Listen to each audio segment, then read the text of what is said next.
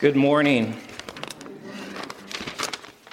Thank you and the elders and Pastor Kevin for allowing me to speak today. You know, we live in a time where we are bombarded with people that want to separate our money to them. And uh, newspapers, mail flyers, our phones, the internet, it just goes on and on that people are always trying to do that, and some of them are, are good things. In my church experience, I've heard many sermons that go along the lines of bring the whole tithe and offerings into the storehouse. It's Malachi 3:10. And um, frankly, I haven't heard that here, and I'm glad for it. And I think, looking back, I think many of those were really spiritual abuse. That they were not looking at my heart, they were looking at their building budget or whatever it may be.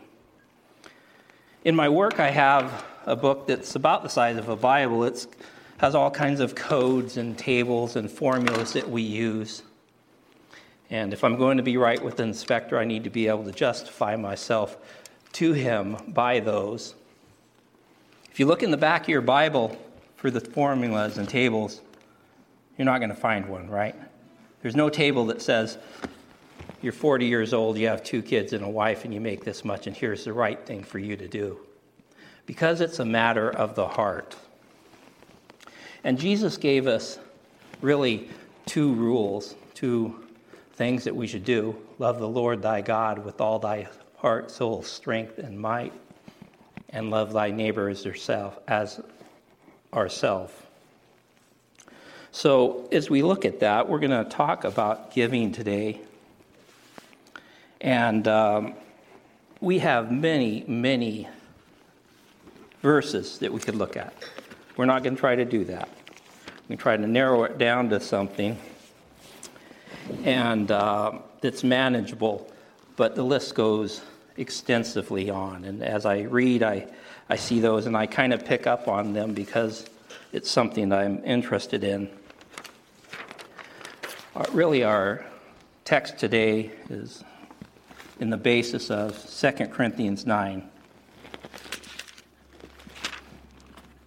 And um, I think if we apply this to our life first, it'll be, uh, okay, 2 Corinthians 9 7. Each one must do just as he has decided in his heart. We would say she he or she, not reluctantly or under compulsion, for God loves a cheerful giver. If we that, apply that to our life, I think we're in pretty good stead. If I'm reluctant to part with what's in my wallet, maybe the motive is wrong or maybe it's not the right one for me. If I'm under compulsion, feeling like somebody's watching me, God's watching me, it's the right thing to do, I really don't want to, then it's not any good either. But when our heart is right, and if our heart is right, our giving to the Lord will be right, then everything will be okay. And that we should do it cheerfully and joyfully. I mean, uh, I have some things that I support regularly, and I like it. The, the good that it's some orphanages and those kind of things, and I it brings joy to my heart. Now, I would put a check in the offering and I don't go skipping out the back. I don't know that it needs to be that kind of joy. But it's still saying, okay, I feel good about what's going on here and what I'm doing. We have the story in Acts 9 of Tabitha who had died, and God's going to use Peter to raise her up again. But they're talking about Tabitha, and it says, She excelled in acts of kindness and charity, which she did habitually. Now, you got to love that. Somebody that's being kind, charitable, she's making gifts, and it's part of who she is. It's habitual. In Romans 12 8, we have that the gift of generosity in the body is leading to love and contributing to the needs of the saints. Now, most certainly it is not just our money that we give. We give our time, our energies. And in this body, I see a great deal of great things going on. Uh, somebody builds a clothing closet, somebody mans it, somebody gets out a bulletin, somebody does kids' church, somebody does good news club. And the list could go on of great things that are going on because people are not just giving of a check, but they're giving of their time. They're giving of themselves, really, to the body. Now, perhaps some of you uh, would, will disagree with I, some of the things I say, and I'm going to be kind of address uh, what I call the elephant in the room. And to be honest, I'm probably largely out of step with most of the churches in the state or America or in this county in my thinking. But it's really uh, dealing with the Malachi 3:10, and I want to go there because it was what I was taught and lived and believed for many years. I no longer do so. Malachi 3, verse starting in verse 8 says, Would anyone rob God, yet you are robbing me? But you say, How have we robbed you in tithes and offerings? You are cursed with a curse, for you are robbing me, the entire nation of you. Bring the whole tithe into the storehouse, so there may be food on my house, and put me to the test in this. Now, the principles of the Old Testament remain true. God hasn't changed.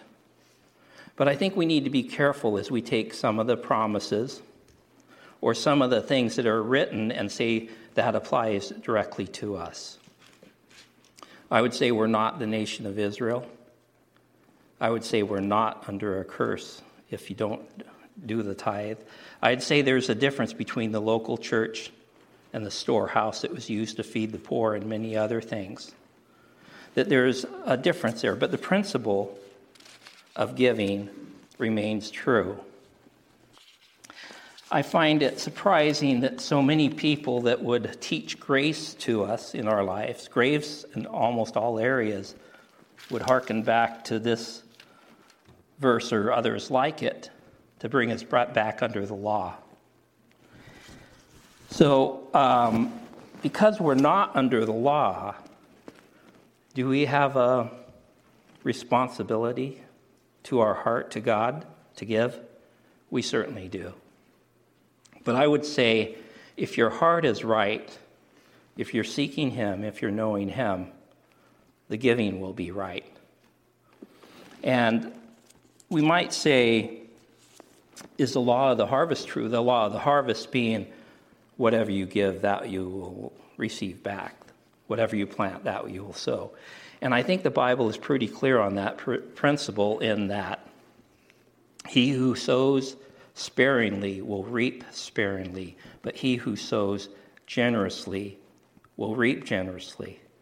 I believe that's a true principle right up to the point where we begin to think, I'm going to game God and I'm going to give to him and he's got to give back.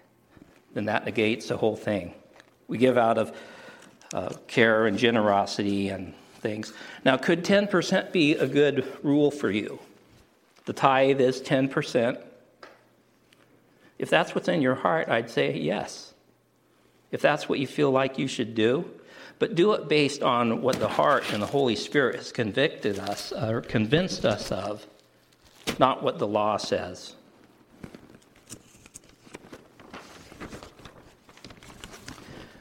So, who do we give to? What is our examples that we have? I believe that we should support this church. I believe in its ministries. I believe that the building needs maintenance, lights, power. I believe in full time ministers such as Pastor Kevin. The, the, outreach that we would take are, are good things, are biblically mandated, or I don't, that sounds like it's that's, that's not the word I want to use, but you understand. Some of the things we do together, we could not do alone. That uh, together we can jointly take on things that we couldn't otherwise. So I believe in supporting the church. In my experience, I've also seen churches where they become inwardly focused. It's a building, it's staff, it's more stuff, it's and really what they become is self-consuming. No different, really, than a health club that you might go to and pay your fee. You go, you pay your fee, you get to work out, you get to do those things, you get some benefit from it. That's not what we want to do. That's not what I want to do. Now, I did go for a church to a church for a while when I was younger that had a building program, went through the process, taught this law, and half of their income went to pay interest on the loan for the building they built. Half the income to the church went to pay interest on the loan. And I think what a shame, and I don't want to speak for God, but I don't think he was pleased by that. So, what are the biblical examples of giving that we have? Certainly, we, we give to the saints, give to each other, we would say. I think the number one example in all of the Bible that I see, and I would say, guessing, I haven't counted them, five to one, is giving to the poor, the needy, the outcast, the widows. On those kind of things is really what I see an emphasis in our Bible, both Old and New Testament. We look at Job. Job was a man that, uh, Job 29, that God said, Here's to our enemy, he said, Here's a man that you should take a look at. Now, Job did lose focus in a little bit and forgot that God is God and he wasn't and defended himself, but still his words are true in 29:11 starting. He said, When an ear heard it and called me blessed, and when the eye saw it and testified in support of me, because I saved the poor who cried for help, and the orphan who had no helper, the blessing of one who was about to perish came upon me, and I made the widow's heart sing for joy. What a great example for us. Now, Job was a person of means, and today would be considered rich, I think whatever that means. But um, he says, Here, here's what I did. And, and he did kind of overstep his bounds if we read the end of the book, that God kind of corrected him, but we're going to let that go. James 1 27 says, Pure religion is this, to look after, to visit the poor and the widows. James 2:17 says, "Faith without deeds is dead." That our faith should show up in ways that we're, helping others, helping the saints. And in Luke 19:8 we have the story of Zacchaeus who had an encounter with Jesus and what I would call in conversion. And what he said was, Here and today I give half of my possessions to the poor. That's pretty powerful. So, we have in this society a tax deduction. Um, 50c3 company uh, corporations you can give to them, and at the end of the year you get to write that off, and most of you are aware of that. And I take advantage of that when I can. I don't like our tax system, but I'm going to take what I can get. But I try not to let my decisions be based on that. I don't think God says, oh, well, what kind of corporation was this? I think what he'd say is here's your neighbor, here's your friend, here's your family. So let's be sure that we don't use that as a qualifier. So we should, we should give to the poor, those in need. We should give to full time workers, those that are doing full time work in the gospel or helping the needy or whatever it may be. I love the story in uh, 2 Kings 4 of the Shunammite woman.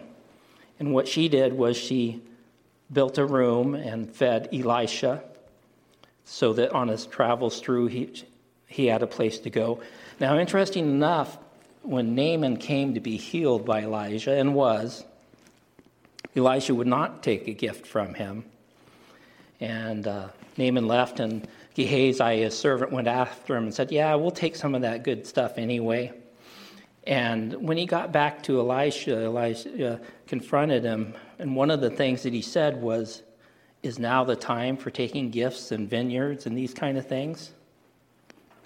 And I think the point to me was he didn't say there is never a time for somebody in full time work, like a prophet, to take gifts, but that was the wrong time.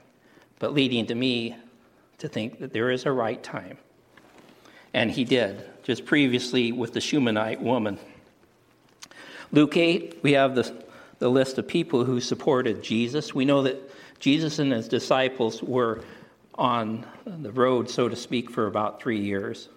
And they doesn't, we don't have an account of Jesus ever asking for money. But we know his needs were taken care of. Him and the disciples were able to travel, and there were people that uh, assisted him.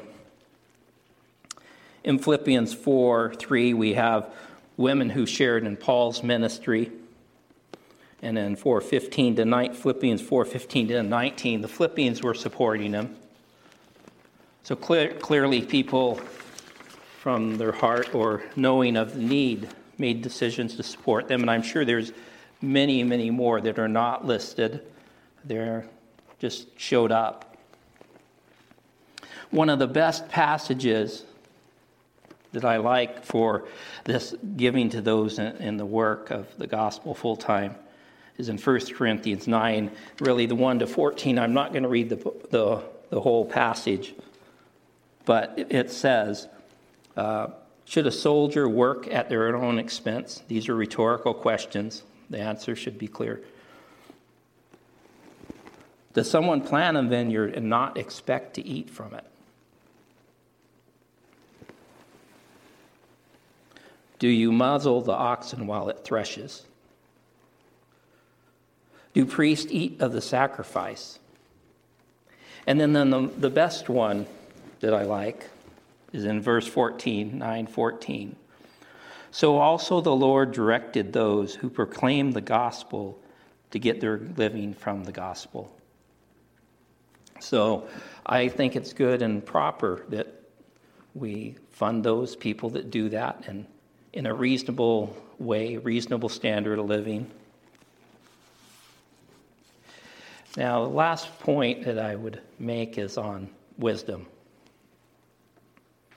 I struggle with this because I always want everything to be right and proper and what I want and things, but uh, at the same time, uh, we give money to somebody, something, some organization and there's risk there. There's risk that they don't do the right thing. There's risk that they um, mislead us in some way. And I'm willing to accept that. I'm willing to say sometimes they don't do it. And then it's on them. But we should do this with wisdom. We have the account of Stephen in Acts, where him and seven others were appointed to oversee the widow's program and feeding. Now it says they had wisdom and the Holy Spirit. So I think they were using the wisdom God gave them. I assume that they had some kind of program, some kind of time. Somebody bought the food. Somebody made sure that it was the right people there. Further, in uh, 1 Timothy 5, 9, and 10, we have instructions that Paul gave Timothy on who should be on this widow's list, on, on the list of who can receive these, these gifts from them. And, and Paul gives them some direction. Um, I don't know that I have them all, but uh, helping the saints, charitable, washing the saints' feet. Um, they needed to be over 60. And I don't know that we have to adopt their list or I have to adopt their list. But I think what we should do is use wisdom. That having a list is okay. That saying, okay, um, we want to see these kind of people that we can help. And in today's society, we would use the word enabling. We don't want to enable people to live in ways that they shouldn't. But there's risk there. In Ephesians 4:28, we're told that people should be busy and working so they have something to share. And probably would be very unpopular today, but 2 Thessalonians 3 10 to 13, we'll read this. Um, he gives some instruction on giving and who should get that, and also on working. And uh, I don't think you'd hear this from any politician today, but 310.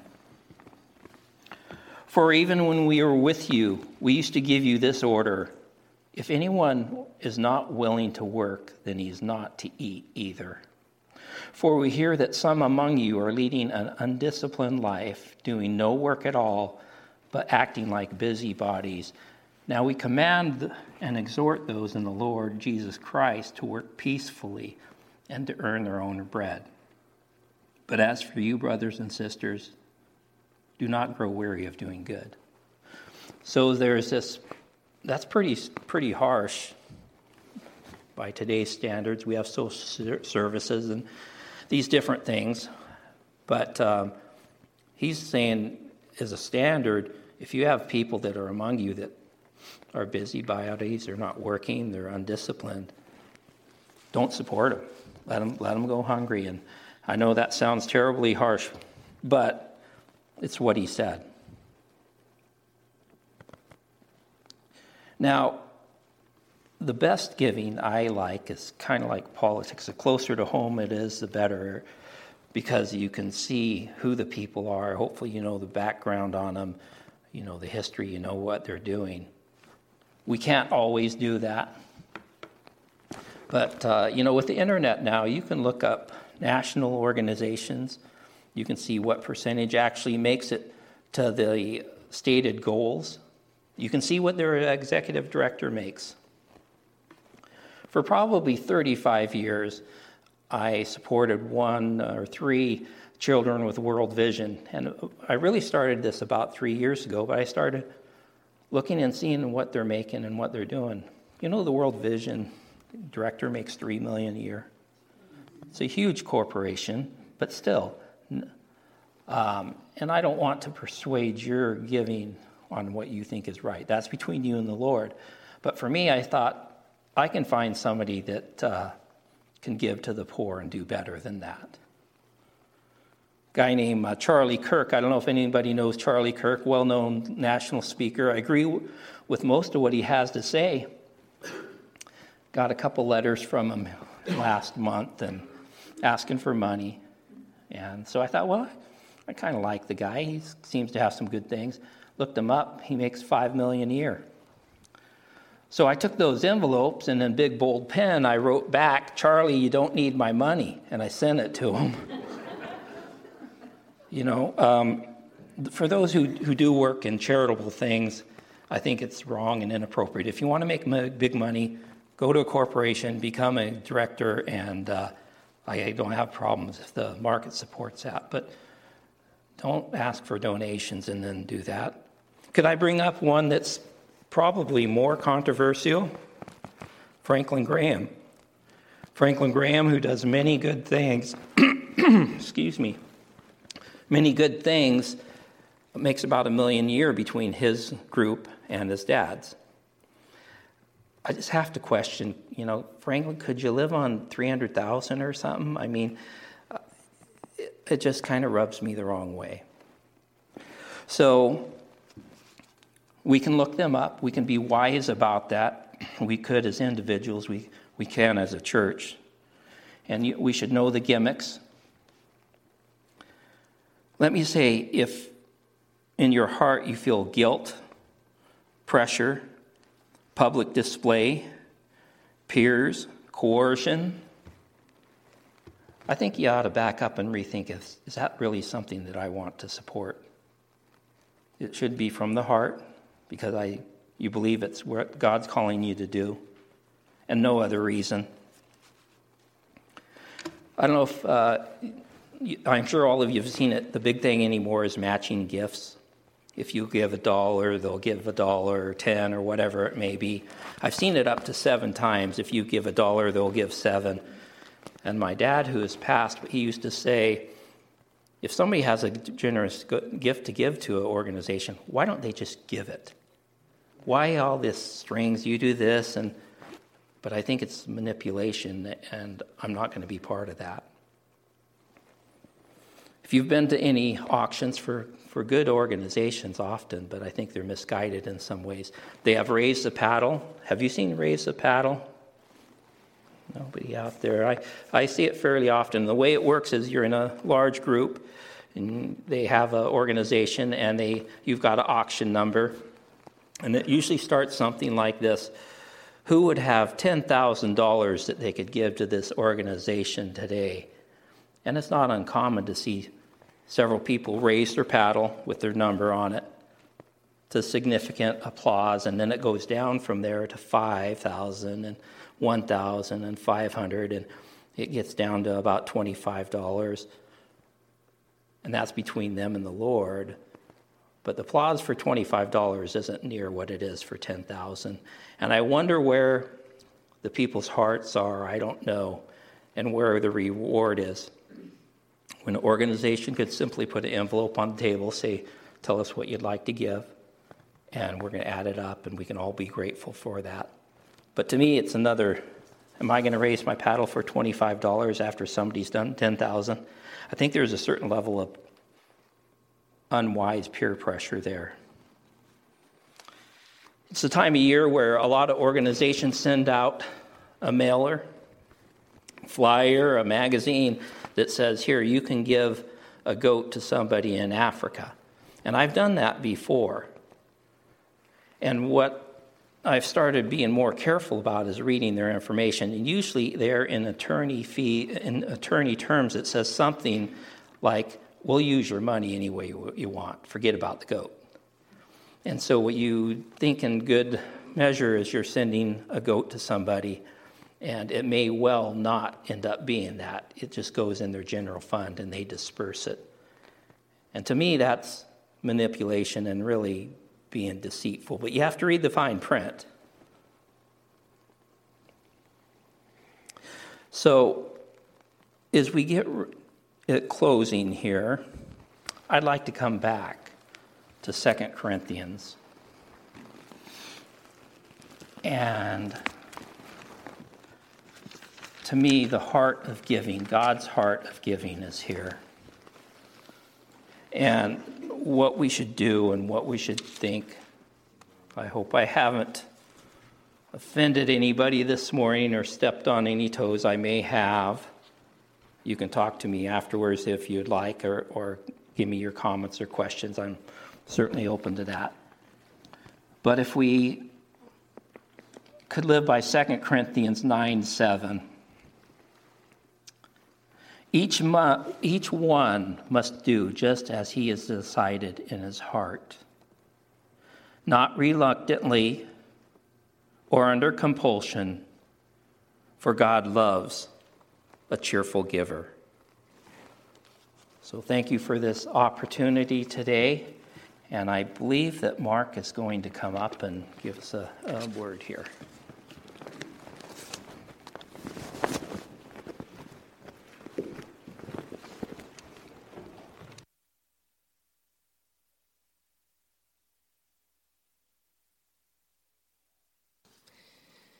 So we, the uh, elder Scott had an idea, and the the elders have agreed, including Pastor Kevin. So I'm going to read this letter to this letter to you. It's called uh, Operation Glass, and uh, the acronym stands for Giving, Loving, and Sharing. So the Lord has blessed QBC, and we're in good fin- a good financial situation right now. The elders meeting on 1114 the elders decided that we would encourage you, the fellowship, to do something different with the giving that you had planned to give to QBC for the month of December. The recommendation of the elders that you give all or part of that amount toward what we are calling Operation Glass giving, loving, and sharing. And it's intended to be an opportunity to minister to those around you in a special way and direct in, in the name of the Lord Jesus. As always, you are free to do with your giving whatever the Lord is leading you to do. However, should you choose to redirect all or part of your giving planned for QBC toward Operation Glass, the following are some suggestions. Uh, maybe buy shoes for a neighborhood child, pay for a neighbor's car repair, give a gift certificate to a family in need, donate to a favorite ministry or charity, buy Christmas gifts for a family experiencing economic hard times, pay an electric bill for someone, help someone with their medical bills, buy someone a plane ticket to see an aging relative, hand out a Costco pumpkin pie to the neighborhood, uh, buy a child school supplies, buy some school supplies for a teacher, fill someone's tank with gas, be creative. The goal is to touch and bless someone in the name of Christ and have fun doing it. Let's pray. Heavenly Father, Lord, we just pray that we would give according to your needs, Lord, and to your glory, and that you would uh, we would give with uh, glad hearts and be gracious in doing so, Lord. And we just thank you for all you give us. In Jesus' name, amen.